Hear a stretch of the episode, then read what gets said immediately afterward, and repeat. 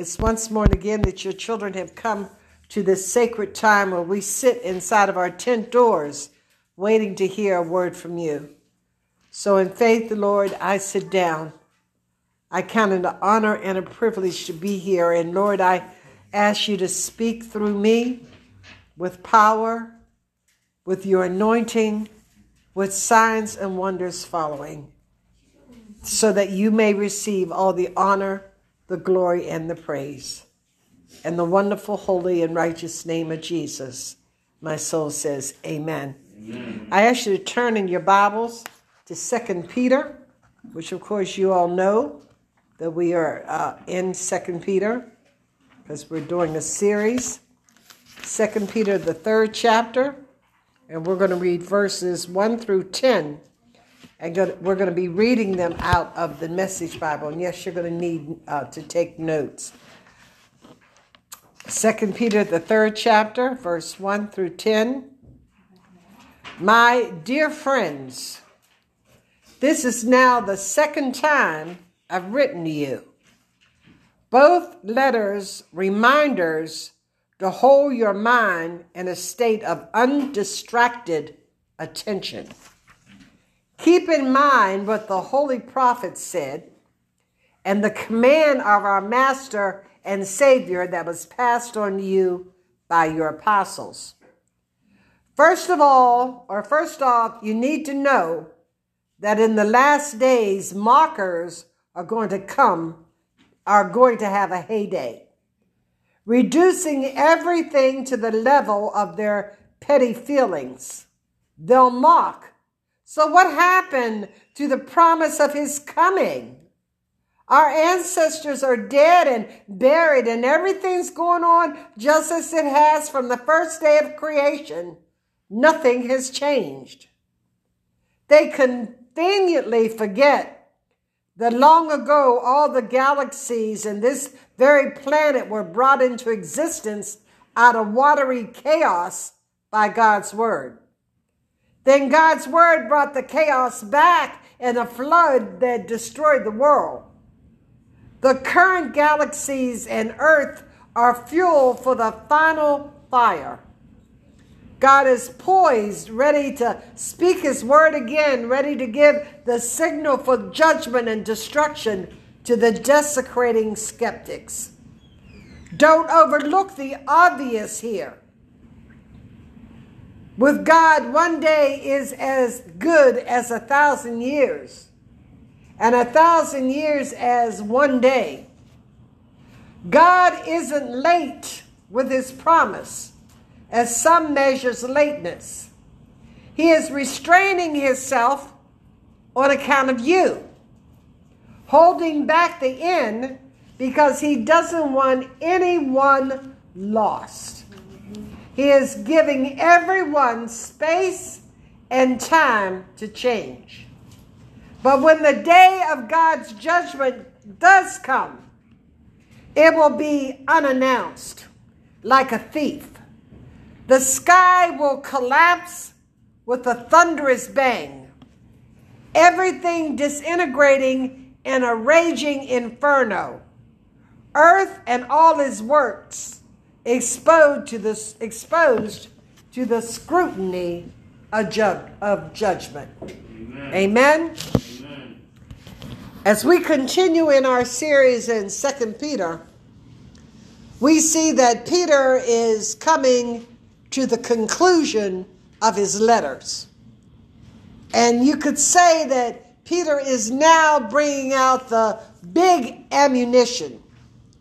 He is already in First Peter and in the first two chapters he, of, of Second Peter, he has encouraged them, he has admonished them, he has corrected them, he has instructed them as to how they should walk in their walk of faith, acknowledging Jesus Christ as their Lord.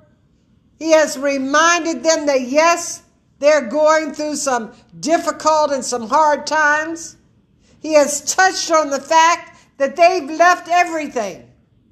They left their homes, their family, their community, their jobs. They've left everything for the sake of following Christ.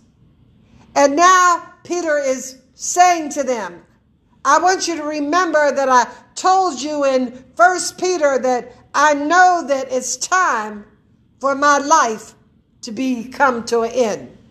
Because God has already told me that those who are seeking my death, that He's going to allow them to take my life. So I know that my time here on this earth is short. And I know that the assignment that I've given to uh, be your pastor is quickly going to come to an end. But I want you to remember all of the things that I've taught you before. So I have reduced them to writing so that after my life is gone, you'll still have them to read, to look back on. Amen. You'll still have them to help you in your Christian growth. G- uh, Peter is letting them know that because his life is almost at an end, that he is getting ready to tell them some of the most important things that he has to tell them in both of these letters. And he tells us in the NIV version, he says, I've written both of these letters to stimulate you to wholesome thought. I've written both of these letters to stimulate you to wholesome thought. In the Message Bible, he says, I want you to hold your minds in a state of undistracted attention. I'm writing this letter in order for you to keep your mind in undistracted attention. What she's saying, don't allow anything or anyone to distract you from the teachings that I have given to you. In the King James Version, he says, stir up your pure minds by way of, re- he said, your minds ought to be pure. And I want you to stir up your pure minds by remembering all the things that God has taught you. In the NEB translation, he says, I want to rouse you to honest thought. I want to rouse you to honest thought. So, what is God doing here? He is saying through the Apostle Peter, I'm writing these things, I'm preaching these things so that everything that I teach you and preach to you, that you can examine them based on the pure word of Almighty God. Amen. Brothers and sisters in Christ, that is so mind boggling because God is saying that what you need to do, what I need to do when listening to another preacher or anybody on Facebook that happens to be listening to me, you need to examine what I'm saying based on the pure word of Almighty God. God says He wants you to keep your mind uncluttered with things that have no eternal value. Amen. Keep your mind, some of our minds are so cluttered with stuff. So, so many of our minds are so cluttered with things that we don't have time, uh, we don't take time to meditate on the Word of God and to apply the Word of God to our life. So Peter is saying, I'm writing these things to remind you keep your mind uncluttered. If it doesn't have eternal value, then don't spend too much time on it. He says, I'm writing you that you will center your mind on God and on the things of God. Amen. And you need to ask yourself the question after I leave church on Sunday and during the course of the week, is my mind centered on God and on the things of God? Because if our mind is not centered on God and the things of God, we are not centering our minds on what God would have us to center them on. Amen. God says, I'm writing these things. I'm gonna get you in the word, but I gotta I gotta lay this foundation. God says, I'm writing these things because as you go through difficult times, and you know those people were going through difficult times, Satan is going to put in your mind some stinking thinking. When you start going through difficulty, when you start going through hard times, when you have to give up this and, and give up that, when things are not going the way you would have them, Satan is going to put in your mind some t- stinking thinking. So I'm writing these things to you to let you know that even though he puts these thoughts in your mind, you don't have to live there. Amen. Glory. Glory. Just because he puts these thoughts in your mind, you don't have to live there. And God said to tell you this morning that the same thing he was telling to the apostle Peter, Peter, your greatest tool that you will have when Satan attacks you with his lies is the truth. Mm. Now I need to say that again because y'all didn't get it. The greatest tool that you have when Satan is trying to attack you with his lies is the truth. You have got to know the truth of any given situation that you're in. You've got to know the truth of any given when when I say that, when I say you got to know the truth of any given situation, you've got to know what it is that caused you to be where you are in life right now. You've got to look at the situation and tell the truth of why it is that you are now between a rock and a hard place. Amen. You have got to be the, and that not only applies to the Word of God, but it applies to your everyday life. What is it that you're going through right now? And what is it that you did to contribute to make it where you are, that make the situation where you are right now? You got to know the truth. Remember the words of Jesus when Jesus said, You shall know the truth, and the truth shall set you free. Amen? And a- amen. So God says, You've got to know the truth in order to be able to expose Satan's lies. So look at verse 3 and 4 again. He says, First of all, you need to know that in the last days, mockers are going to have a heyday.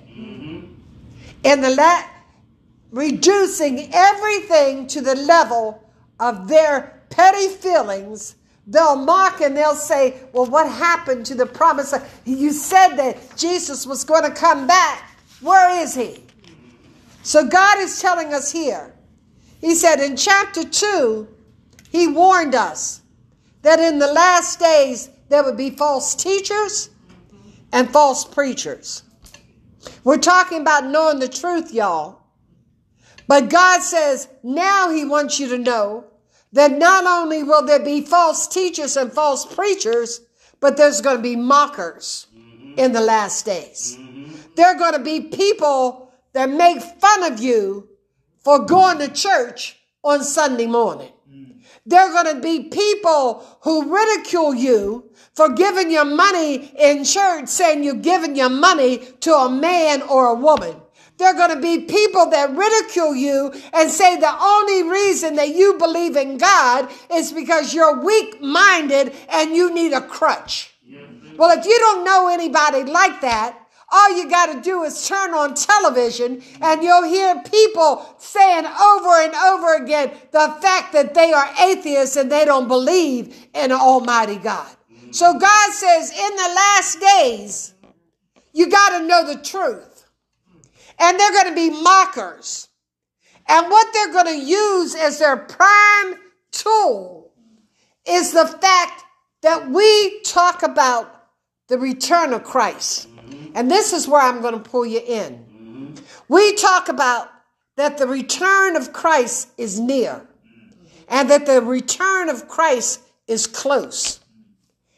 If you have been in church any length of time, you have heard that all your life. And people that are unbelievers have heard it as well.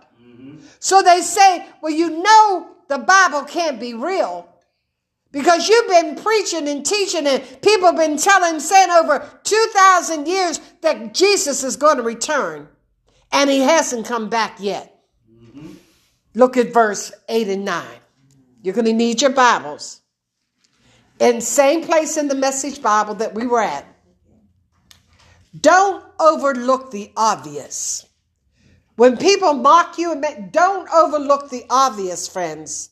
With God, one day is as good as a thousand years, and a thousand years as a day. God is not late. God is never late. God isn't late with his promise as some people measure lateness. He is restraining himself on account of you, holding back the end because he doesn't want anyone lost. He is giving everyone space and time to repent. So when people say, now I'm getting ready to teach you some things, you need to have your pencil and notes and stuff here.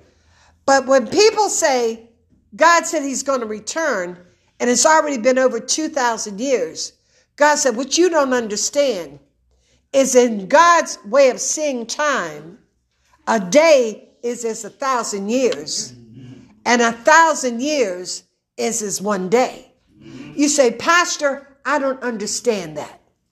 What you need to understand is that our problem is that we we try to line up the return of Christ according to our timetable. Amen. We are time oriented people.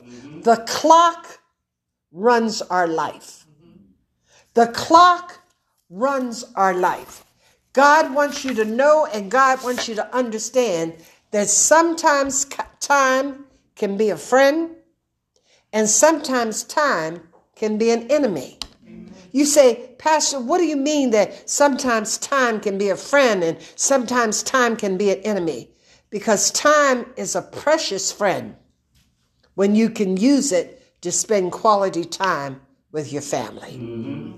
Mm-hmm. Time is a precious commodity when you can use it to spend qu- not just time, but quality time mm-hmm. with your family.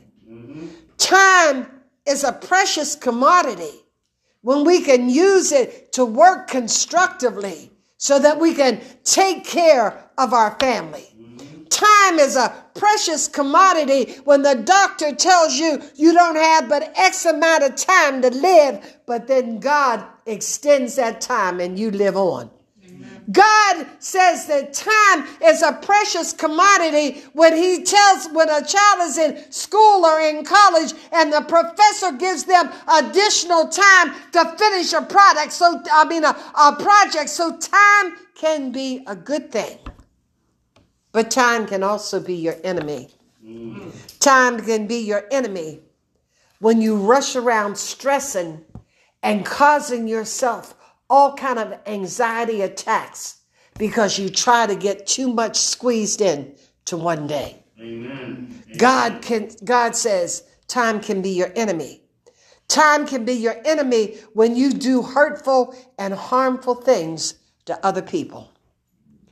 Time, and, and I'm I'm beating this up because I need you to get this. God wants you to get this. Time can be your enemy when we don't use it wisely always saying but what we're going to do tomorrow, but tomorrow never comes. Mm-hmm. Tomorrow never comes. Always saying, I'm going to do this tomorrow. I'm going to stop this tomorrow. I'm going to do whatever. And tomorrow, nothing ever changes. Tomorrow never comes. That's when time can be an enemy. But time can be a precious commodity when you use it wisely. Amen when you use it wisely, because one thing you need to know once time is lost, you'll never get it back. Once time is lost, you will never get it back. So, our problem with understanding God with time is that we are finite people. Our problem with understanding God with time is that we are finite people and God is infinite. God is not a time oriented being. God is not a time oriented being. I want you to understand that people may laugh and make fun of scripture when it talks about the return of Christ is near, but that's because they don't understand how God sees time, how God uses time, and how God measures time. In our script, I'm going to show you some references. I'm not going to ask you to turn to them, but I'm going to show you some references that you need to write down to understand how God looks at time. In our text in Second Peter, God said, A day is to the Lord as a thousand years, right? Is that what he said? In Daniel, the fourth chapter, the 16th verse, God told King Nebuchadnezzar uh, that he was going to be punished for his sins for a period of seven times. The seven times equaled seven years. So when God said seven times, he meant seven years in Daniel 7:25 when it talks about the antichrist persecuting believers during the period of the uh, tribulation period God said that the antichrist will uh, uh, uh, persecute believer for time times and half a time Amen. Amen. time times and a half a time when it's time singular it means one year when it's times plural with the S, it means two years. When it's half a time, it means six months. So what God is saying with the one year, the two years, you add it together, three, the half year, he's saying three and a half years during the tribulation period is when the Antichrist is going to persecute believers. Time, times, and a half. You see how God okay, God says in Daniel 9 27, He said that something was going to occur for one week. For one week. The one week meant seven years. The one week meant seven years. And same chapter, Daniel 9 27, when it talks about Daniel 70 weeks, it's talking about 490 years. When it refers to Daniel 70, 70 weeks, it, because a week is uh, uh, seven years, and he talks about seven, 70 weeks, seven times seven is 49. It's talking about 490 years. I'm trying to get you to understand how God uses time. Okay, in Revelations 8 1, God talks about there would be silence in heaven for half an hour. That was not a half hour like our 30 minutes, it meant a short period of time. So, brothers and sisters, I went through all of this because I, I got to get you to understand that when God says something about time, He does not measure time by how often the sun rotates around the earth or vice versa, but He measures His time by purpose. Amen. You got to get this. He measures time by His purpose, by what He intends to accomplish. And what he intends to accomplish, no matter how long it is, that's how he measures time. That's why he says a day is a thousand years. And If it takes a thousand years for him to accomplish his purpose, in his eyes, it was only a day. Do you understand that? So when you have things going on in your life and you feel like God has taken a long time, He's taken a long time for my healing to be manifested. He's taken a long time for my prosperity to be manifested. See, taken a long time for my ma- God said you're looking at time the wrong way. Because what you got to see is I have a purpose and what I'm allowing you to go through, and the time is going to be measured by how that purpose is going to be accomplished. Do you see that? Do you see that should be revelation wisdom? And when God gave me this Friday, it blew my mind. He doesn't measure time like we do, He measures time by His purpose. And then He says, what He is doing, the reason He has not come back yet, is because of you. He says, I have not come back because I'm restraining myself. I'm, I'm holding myself back. I want to go back and I want to put an end to all of this and I want to put an end to the evil that's in the world. But the way that God showed it to me when I did this sermon, He said, Joanne, I want you to picture me looking down through the eons of time. And the through the eons of time, I see Brennan being born. And I see Gregory being born. And, and they're born, but they're they're not living the life that I've ordained for them to live. And they've gotten involved in some things that are not what I would have them to be involved in. But if I just hold back a little bit longer, it's going to give them time for them to come in. Don't you understand that he holds himself back so that you can be saved? So your loved ones can be saved.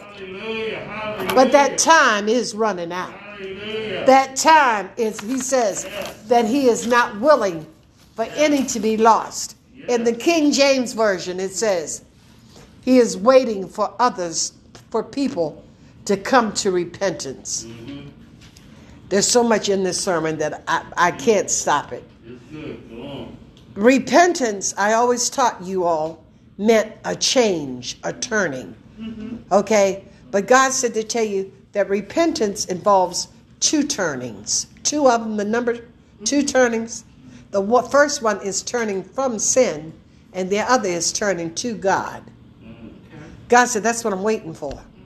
Everybody quotes Second Chronicles 7:14 if my people who are called by my name would humble themselves and pray that I will hear from them and I'll heal them. And Lord we're praying for you to heal your land. God said I'm praying for you to humble yourself and turn from your wicked way. You think it's me that's holding it up? God said it's not me that's holding healing the land. It's you because you have not repented of your sins and turned from your evil ways. There's a condition. Amen. There's a condition in there in order for him to be able to heal the land. And we have not reached. We're so busy telling God what to do. But we have not turned from our wicked ways. Okay, all right, let's go on. Remember, God's time is not measured by a clock. Now, I got to show you something here, and you need to put on your spiritual caps, and, and you'll be almost ready to go home verse 10 in the message. I'm reading out the message until I get to another scripture. But when the day of judgment comes, it will be unannounced, like a thief. Ain't no thief going to tell you when he's going to come rob your house, right? The sky will collapse with a thunderous bang everything disintegrating in a raging inferno, earth and all its works exposed to the scrutiny of judgment. The NIV says, The day of the Lord will come like a thief in the night. Now, what you have got to see, verse 10 that I just read, has to be divided into two parts. In verse 10, there is an interval of time that's in there. You say, Pastor, how do you know that? And and and and how do you how can you explain that? God says, turn in your Bibles. You can turn the NIV Bible here because I typed it out of there. Mm-hmm. Matthew 24, 39 to 42. Now remember, verse 10 under 2 Peter 3 has to be divided. There's an interval of time that takes place between the first half of verse 10 and the second half of verse 10. You say, Pastor, how do, how do you know that? Matthew 24, 39 to 42. When you have it, speak to me, Lord. Speak to me. I heard one person. Now I want everybody to see this. It's so important. Matthew 24, 39 to 42. Speak to me, Lord. Okay. And they knew nothing about what would happen until the flood came and took them all away. This is how it will be at the coming of the Son of Man. Now remember verse 10 in, in, in Peter 3, it said the coming of the Lord will be such. So it's describing now how the coming of the Lord will be. This is how it will be at the coming of the Son of Man. Two men will be in the field one will be taken and the other left. Two women will be grinding with a hand nail. One will be taken and the other left. Therefore, keep watch because you do not know on what day your Lord will come. Okay, turn to First Thessalonians. We got to hook these together. Okay, I know it's a lot, but that's one of the reasons I God wants us to do this thing called let's talk about it. So you can understand what he's talking about. First Thessalonians 4, 16 to 18. You got it? First Thessalonians 4, verse 16 to 18.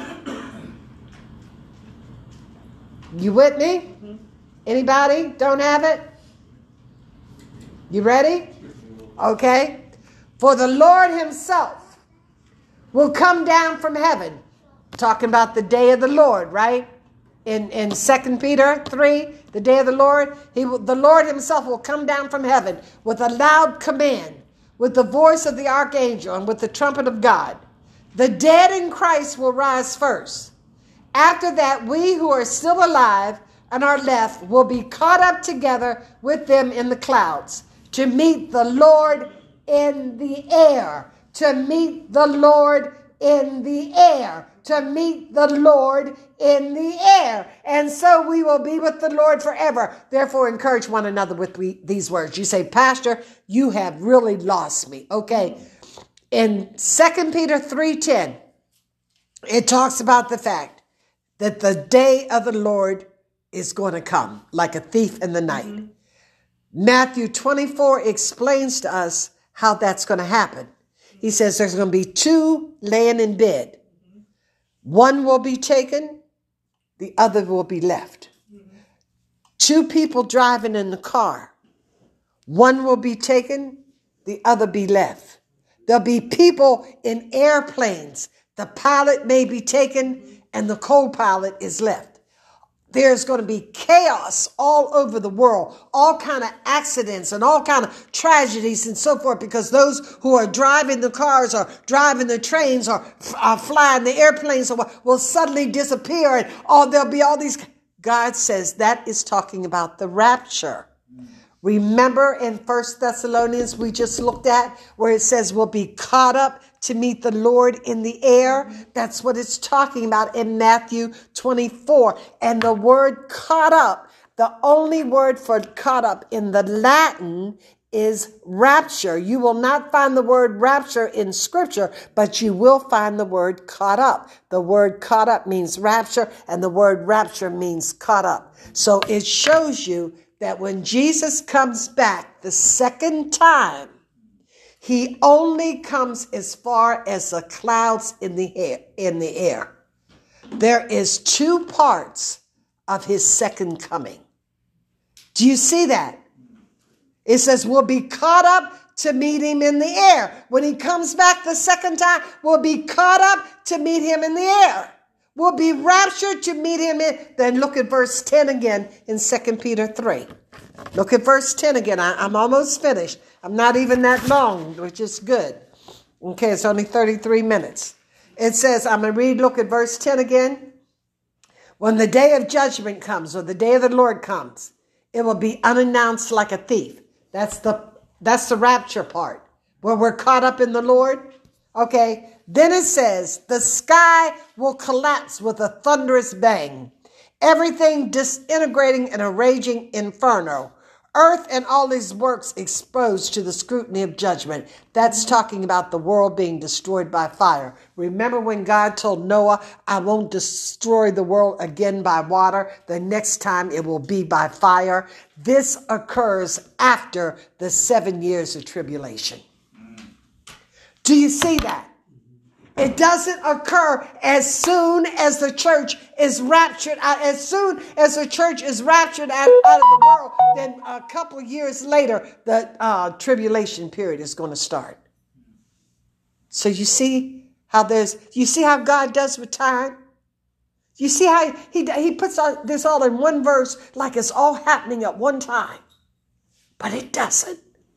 That's why you have got to study scripture for yourself. That's why you have got to get into the word for yourself. God's time is not measured by the clock. God's time is measured by what he intends for what he intends to occur. Okay? All right. Any questions or comments before we I close this out? And I'm getting ready to close it out now. Thank you, Jesus. Here it is. Okay. We're closing out now. There will be mockers in the last days, laughing at you, talking about where's the promise of his coming. When they tell you that, you tell them, you better be glad that he hasn't come yet. Amen. Amen. That should be your response. Mm-hmm. You tell him that God is holding it back, waiting for. And, and I don't know how biblical this is, but I, I read it somewhere, and I'll let y'all take it and you can chew with it. This one minister says that God has a certain number of people that he intends to be in heaven, that he has this number in his mind. And until that number is reached, that he will not return. I don't know how close he is to that number. I don't even want to think how close he is. But I know the things that he prophesied in the book of Daniel and the book of Revelations that we have studied so many times that we see them being manifested. So know that the hard times are going to come. Mm-hmm. But if you know the Lord, you don't have to have fear. And that's where our song comes in. Let's say a word of prayer. Oh, Father, I thank you. I hope, Lord God, no, I not hope, I pray that everybody was able to understand, Lord God, to get an understanding of this you know, you made me a teaching preacher, so I have to do what you made me. So, Lord God, I want them to understand that God is not being slack in his promise of coming back, just like he's not being slack with any promise that he has in the word for us. But he measures time by his purpose, by what he intends to have accomplished. And that's why some things are held back. Lord, we love you. We bless you and exalt you. In the wonderful name of Jesus, my soul says, Amen.